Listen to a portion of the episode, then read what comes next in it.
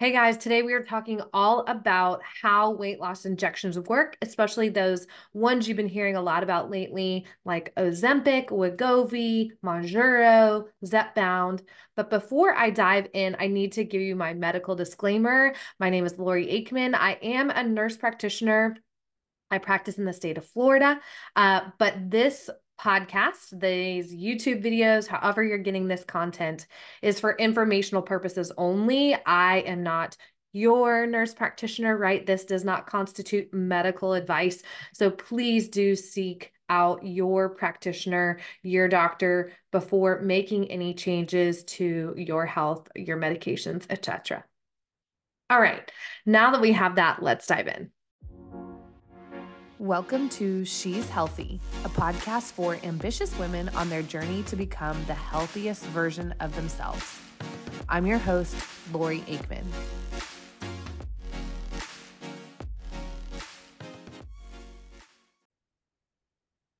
Happy New Year, everybody. This is the first podcast that I am recording since the new year in 2024. And so I just want to say Happy New Year. So I'm the whole month of January, we're going to be talking about weight loss drugs. So, uh, just a little background. I'm if you're new to listening to this podcast, I'm Lori Aikman. I'm a nurse practitioner. I work in both weight loss and in like hormone optimization for women. My passion really is a functional medicine approach so really looking at the root cause of things but i consider myself pretty moderate. I i think that we should use i'm not all natural approach. I think that drugs deserve you know are made for a reason and we can use them um but i'm not all oh, let's just throw a pill at it whenever we can look and see uh root cause to something. So with this podcast this year in 2024, I'm really excited because I'm just going to deep dive into a lot of medicine, a lot of helping um, people understand their body, understand what the heck is going on, get some answers. What I find is that in the women that I work with uh, in my practice, I have a telemedicine practice the majority of the women I work with, I would say, are in their 30s and 40s. Sometimes they're younger or older than that. Um, but the majority of the women I work with are in their 30s and 40s. They're busy working women and their bodies just don't feel like they used to anymore. They're they're gaining weight. They have no energy. They have new mood swings. They're having hormonal changes. And a lot of times they're going to their doctor, their OBGYN, things like that, and just being told that it's a normal part of getting older or being a mom. And I'm here to say, call bullshit on that. Uh, I'm here to help you understand what the heck is going on in your body uh, so that you can feel really good and you can feel like yourself again right it's it's i i again i'm calling bullshit it's not just a normal part of getting older or being mom to feel like you're living in somebody else's body so in the month of January, I know many of you might be today is January 8th as I'm recording this it's a Monday. Of you might be starting your, you know, your new year diet today. You're like, "Okay, I'm going to get back in the gym." Weight loss is one of the top complaints I hear from women that I work with. And so for the month of January, I'm going to be talking all about weight loss drugs because let's face it, they are very in the the you know the media today um, things like semaglutide and tirzepatide um, also medications like phentermine things like that those are the three uh, medications that i'm going to talk most about this month in particular because those are the medications that I use with my clients, with my patients. They're the medications that I'm from, most familiar with. Um, and I think they're medications that work really well for people that need them or want to use them. So, and I also see there's a lot, especially with the weight loss drugs, with the semaglutide, which is also Ozempic or Wegovy. There's many names now, um, or the tirzepatide, um, which is Mounjaro, or now the new uh, branded uh, Zepbound. I find that people are really confused about these.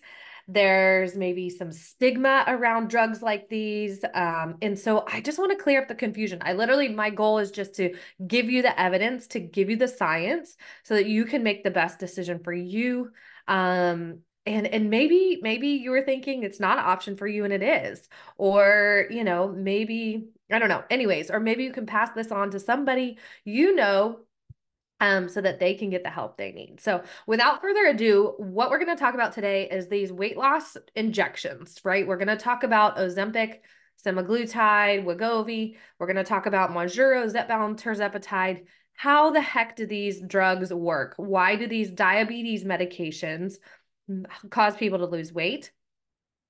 on another i'm only going to talk today my goal with these podcasts is to make them like nice and short and you know you can listen to on your drive it's not going to be an hour long podcast um, so i'm just going to talk about how they work and why they work today. Then in other podcasts moving forward um, later this week next week i'm going to talk about are they really safe? What does the data show? What are the risks of taking them? Um, I'm going to talk about who should take them, who is a good candidate for those drugs, um, and and why maybe there are some issues with them. You know, there's a lot of stuff out there. Well, when you stop using it, you're just going to regain the weight. I'm going to talk about what's going on there and maybe how can you use those drugs without regaining the weight. So let's clear up the, you know, the misconceptions. Let's clear the clutter and get down to the facts. All right. I'm going to dive in. So talking about, uh, we're going to start with um, semaglutide, Ozempic, Wegovy, whatever you want to call it. So this this medication, yes, they started as diabetes medication. So it is a GLP-1 agonist or analog, whatever you want to call it. Um, it is a diabetes medication. They started as diabetes medications. The first medication I believe was Byetta uh, created in the mid 2000s, which for those of you, you guys, I'm to be 40 this year. And um, so, like, when I was like, oh, mid 2000s, I was like, oh, God, I was graduating from college then. That's literally like 20 years ago. So, if you think, like, oh, these drugs haven't, they're so new, they've literally been around like 20 years now. So, I believe Byetta was the first of these medications, and it was fun fact, is made for the spit of a Gila monster, saliva from the Gila monster. I always I think of that because like yesterday we were at the zoo with our kids and they have a Gila monster, and my son loves to go see it. But what? Okay, so what the heck is a GLP one agonist? How does that work? Why why did they use it for G for diabetes? So when what you know amazing researchers have found now over the years is that when we eat when we put food into our system. In our gut, there's two hormones, there's a type of hormones that are released. They're called incretin hormones. One is GLP 1, it's a glucagon like peptide uh, 1. The other one is GIP, which is, oh gosh, I don't have it in front of me and I'm going to mess up the, it's uh, gluco, gosh, I have to Google it. Sorry, guys. All right. All right, sorry about that. I didn't Google it. I looked in my drug reference thing, but it's GIP, which is a glucose dependent insulinotropic polypeptide. Apologize, it's a mouthful. I had to look back at it again. But these are two hormones that are released in the gut in response to when we eat. And things that they do is they help to our body to release insulin, um, which is why their role in insulin is why these medications started to be used as diabetes medications, right? they found so it's interesting how they found these hormones this is just sciencey i think is cool is they they found if they give somebody you know sometimes in the hospital we give people uh, sugar through the IV. You know, if they're a diabetic, their blood sugar's low, something like that, we give them dextrose through an IV. But then we, um, when somebody eats and takes glucose that way, takes sugar in that way, there's different responses in insulin levels. And so that's how they figured out, well, there's something else going on the, in the gut that causes a different insulin response when we eat versus when we are injected with uh, glucose. So the GLP-1s is where they first started. Byetta was that first GLP-1. Um, and along the way, they found there's been different versions. If you look, there's many, many, oh my gosh, how many GL, GLP-1s are there now? I don't know, quite a bit. One, two, three, four, five, six, seven, eight, nine, 10, 11 um, when I just look in my Epocrates. Um, and again, these have been around for a while because I remember my grandfather, who's passed away now, um, back in the 2000s, he was on Victoza, which is which is a GLP-1 um agonist. So these medications, the things that they do, uh, so what these what these do, these agonists, what that means is is so uh, normally you eat and this hormone is released. So when you take these medications, they are triggering that that physiologic response that causes that hormone release. So it's it's that's what an agonist does. We have agonist and antagonist. So uh, we would, you know, the other option, I guess, would be to block that function. So the GLP ones make that physiologic process happen. And so I, again, I've got to refer to my notes. So the the GLP ones stimulate, uh, excuse me, stimulate this is going to be very sciency but when we eat our our pancreas produces insulin from the beta cells so one of the functions is that it stimulates insulin release from the beta cells after we eat it causes insulin secretion, um, and it's also believed to cause some beta cell growth, uh, and also and possibly regeneration of beta cells. That's really that the research has shown that you know over the last 20 years now and that's why these medications are used in diabetes because just FYI, if you don't realize, so in type 2 diabetes in particular, what happens is that those beta cells stop functioning um, in people, and that's why their insulin stops working as well and sometimes their ins their pink uh, their beta cells stop functioning and they need insulin. They have to take insulin shots and things like that. So that's why these medications started off as diabetes medications.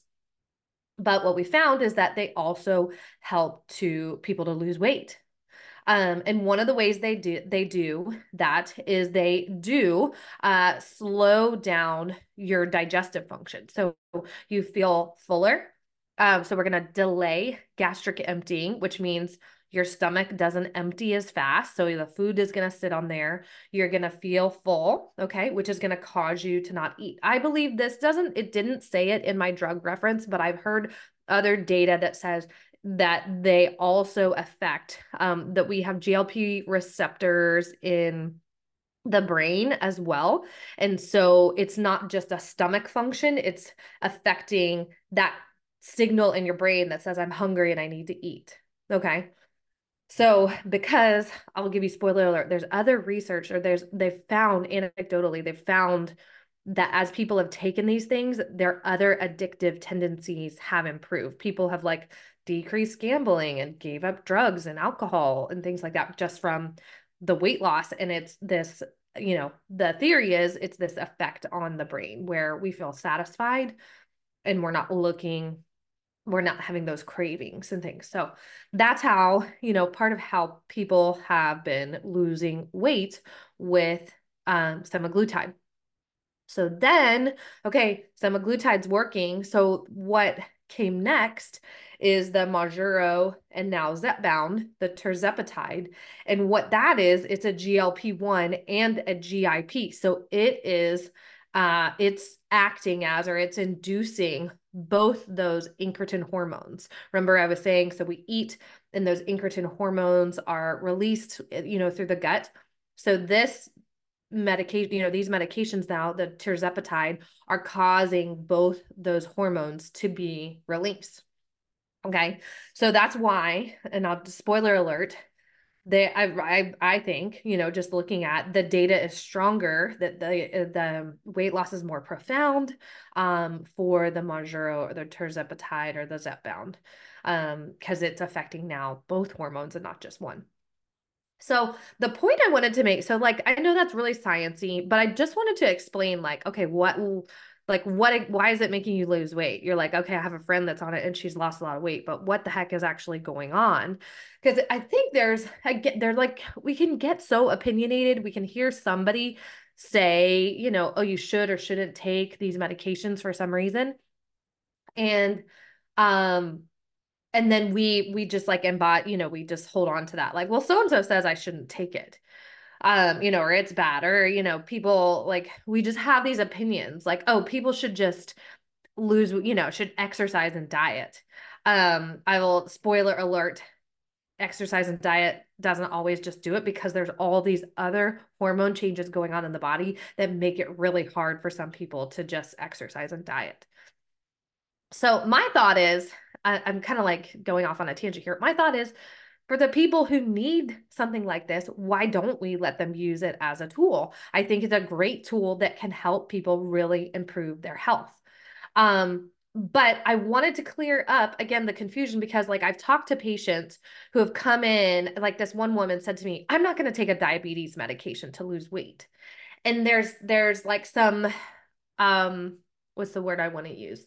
There's like some beliefs. I don't know. That's not the word I want to use, but there's some beliefs behind that. Like her uh, her belief is that it's a diabetes medication and she doesn't have diabetes. Her weight has nothing to do with that. And so she doesn't need to take diabetes medication to lose weight.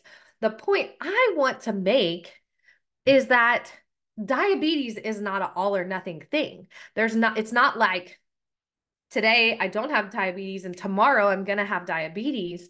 Like diabetes is a, is kind of a sliding scale.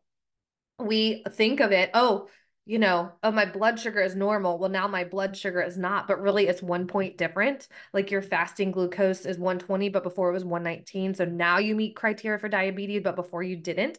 But wouldn't there be, okay, but all these, you know, points before leading up to it, you were nearing diabetes, right? It works on a sliding scale.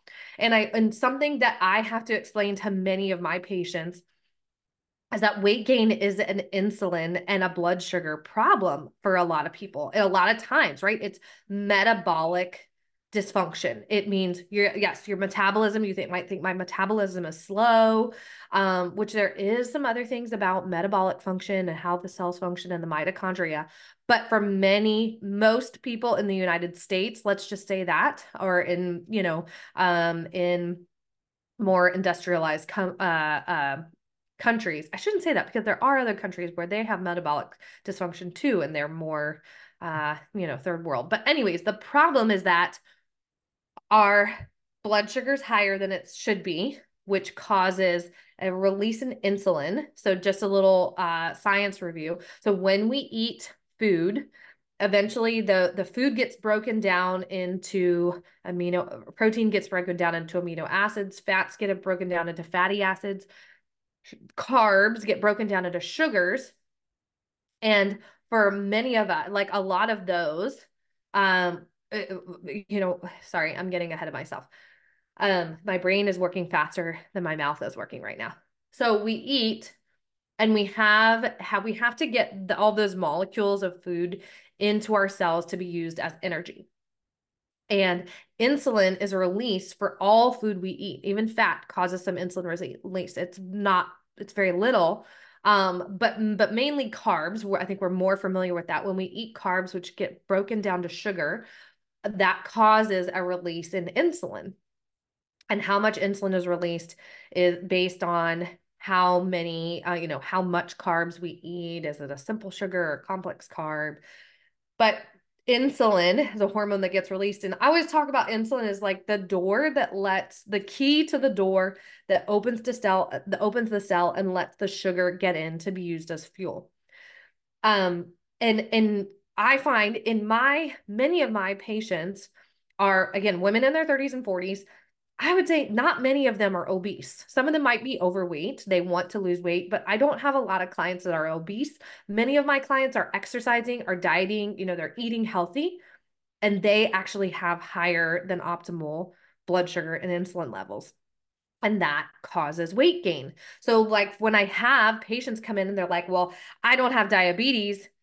I don't want to take a diabetes medication. Well, they're not understanding that they do probably have some metabolic dysfunction. They have some blood sugar and ins- insulin issues that have caused them to gain weight. So, yeah, maybe they don't meet criteria for diabetes, but this medication is actually helping the problem that's causing them to gain weight.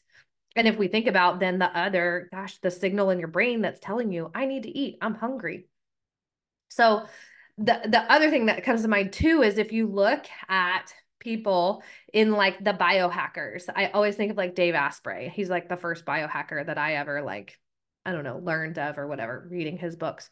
So people that are like, I want to live as long as I can and I want to have the best quality of life for as long as I can, right? They're doing things to optimize their health.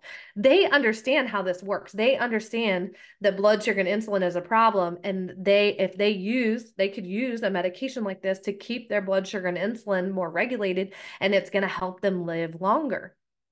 So, um, really, and, and this is another point I wanted to make is if you're not sure if you have a blood sugar problem, one, we could look at we could look at your blood fasting blood sugar. If you had a fasting blood sugar done, if you had blood work done, right? A fasting blood sugar on most labs, you go to Quest, you go to LabCorp, whatever, um, they're going to tell you that 60 to 100 for fasting blood sugar is normal. Guess what? 90% of the population falls in that normal category. Do you think 90% of the population is healthy? No. And from a functional perspective, like I said in the beginning, I'm passionate about functional medicine. If we start looking at optimal ranges and noticing when we're getting out of that, we can notice when there's a problem starting to happen and we can fix it before it is a problem. But optimal blood sugar or a functional range for a fasting blood sugar is going to be about 95 to, I'm sorry, 75 to 85. So if you have a fasting blood sugar in the 90s, like I see people with that all the time, they're like, oh, my blood sugar is fine. And they have a fasting blood sugar in the 90s i'm like mm, it's really not. You're kind of you're heading in that direction. And then so speaking to that you guys probably there's probably many many very few excuse me people who have had this test done but you could also check a fasting insulin um, but most often that's not checked unless you're working with a provider that is more holistic progressive things like that or you have a condition where uh, insulin would be checked. Maybe you have PCOS, something like that. They may check an insulin level. But the tests that you can do at home to know if you might have some metabolic dysfunction, you might have a problem with your blood sugar and insulin as your waist circumference. So literally get you, you know, a little um a um measuring tape, whatever I'm trying to say. So there's something called metabolic syndrome, right? We recognize um, in patients if they have high blood sugar, if they have uh, increased waist circumference, they have high cholesterol levels. So if women have a waist circumference greater than 35 inches, and if men have a waist circumference greater than 40 inches, inches, excuse me, along with some other factors, they meet criteria for metabolic syndrome, which we know that metabolic dysfunction that's why these biohackers are like yeah give me this i'll take it sure. We you know people like that understand that metabolic dysfunction is at the root of so many problems not just obesity not just weight gain. So these semaglutide has been studied yes for type for diabetes especially type 2 yes for obesity but also things like heart fail failure. There's a bunch of studies on there that it semaglutide improves the ejection fraction in people with heart failure because there's some metabolic dysfunction going on there. Um, it's also being studied with fatty liver disease. It's also being studied with um, things that we call neurodegenerative disease, things like Parkinson's disease and Alzheimer's disease. Because guess what? There's some root cause of metabolic dysfunction. So I've talked about a lot and we're going to break it down even more. I'm I'm like still trying to decide how many episodes I'm just going to do on on semaglutide and tirzepatide. But I just want to start if you're just listening to this, maybe this will help you help you kind of just understand these drugs a little bit more and understand what the root cause of a lot of problems are out there. Literally every human being on earth needs to, especially in the society that we live in today, the culture that we live in today, the way we eat, every human on the planet needs improved blood sugar function and insulin function. So these dr- these drugs are awesome. These drugs are amazing for doing just that. But yes, they come with risks. Yes, there's side effects. I'm going to talk about all these on further episodes. But I hope if you liked this episode, um, if you have something you want to hear about, like I've kind of put some stuff on my social media, like, hey, what questions do you have? Um, I've heard people say, well, so and so's taking it and they're having this side effect. Like, send me those so that I can talk about the things that you want to hear about. Um, but yes, so the first next couple weeks, I'll be just talking about the shots. Then I'm going to transition to phentermine, which is another medication that I've been prescribing for quite a while now in weight loss patients, um, and that is effective and helps a lot of people. Uh, but we're gonna kind of break that down because I, yeah, same thing. Uh, any drug, there's like, there's like, there's just stigma around weight loss drugs, I think too, and I, I want to help clear that up because they're they really help a lot of people like really improve their health. Um, so, anyways, without further ado, I'm gonna end it here. Um, I'd love to hear your comments. Find me on Instagram. I'm at Lori Aikman um, on Instagram. Shoot me a DM, and I will see you in the next episode. All right. Now, you may have listened to this podcast today and thought, okay, well, like, what do you do? How can I work with you? So, again, my name is Lori Aikman. I am a nurse practitioner. I am launching my telemedicine practice, uh, Queen Bee Medicine, and we should be up and running February 1st. I'm literally just waiting for the business license to go through all the hoops that we have to jump through. So, until then, if you want to get on our wait list, I will put it the link below in the show notes. So if you this is a direct primary care practice, meaning we don't bill insurance. Um, so you're not limited by, well, is are we in network or out of network for you? Uh, it is solely a membership based. So our memberships start at $99 a month.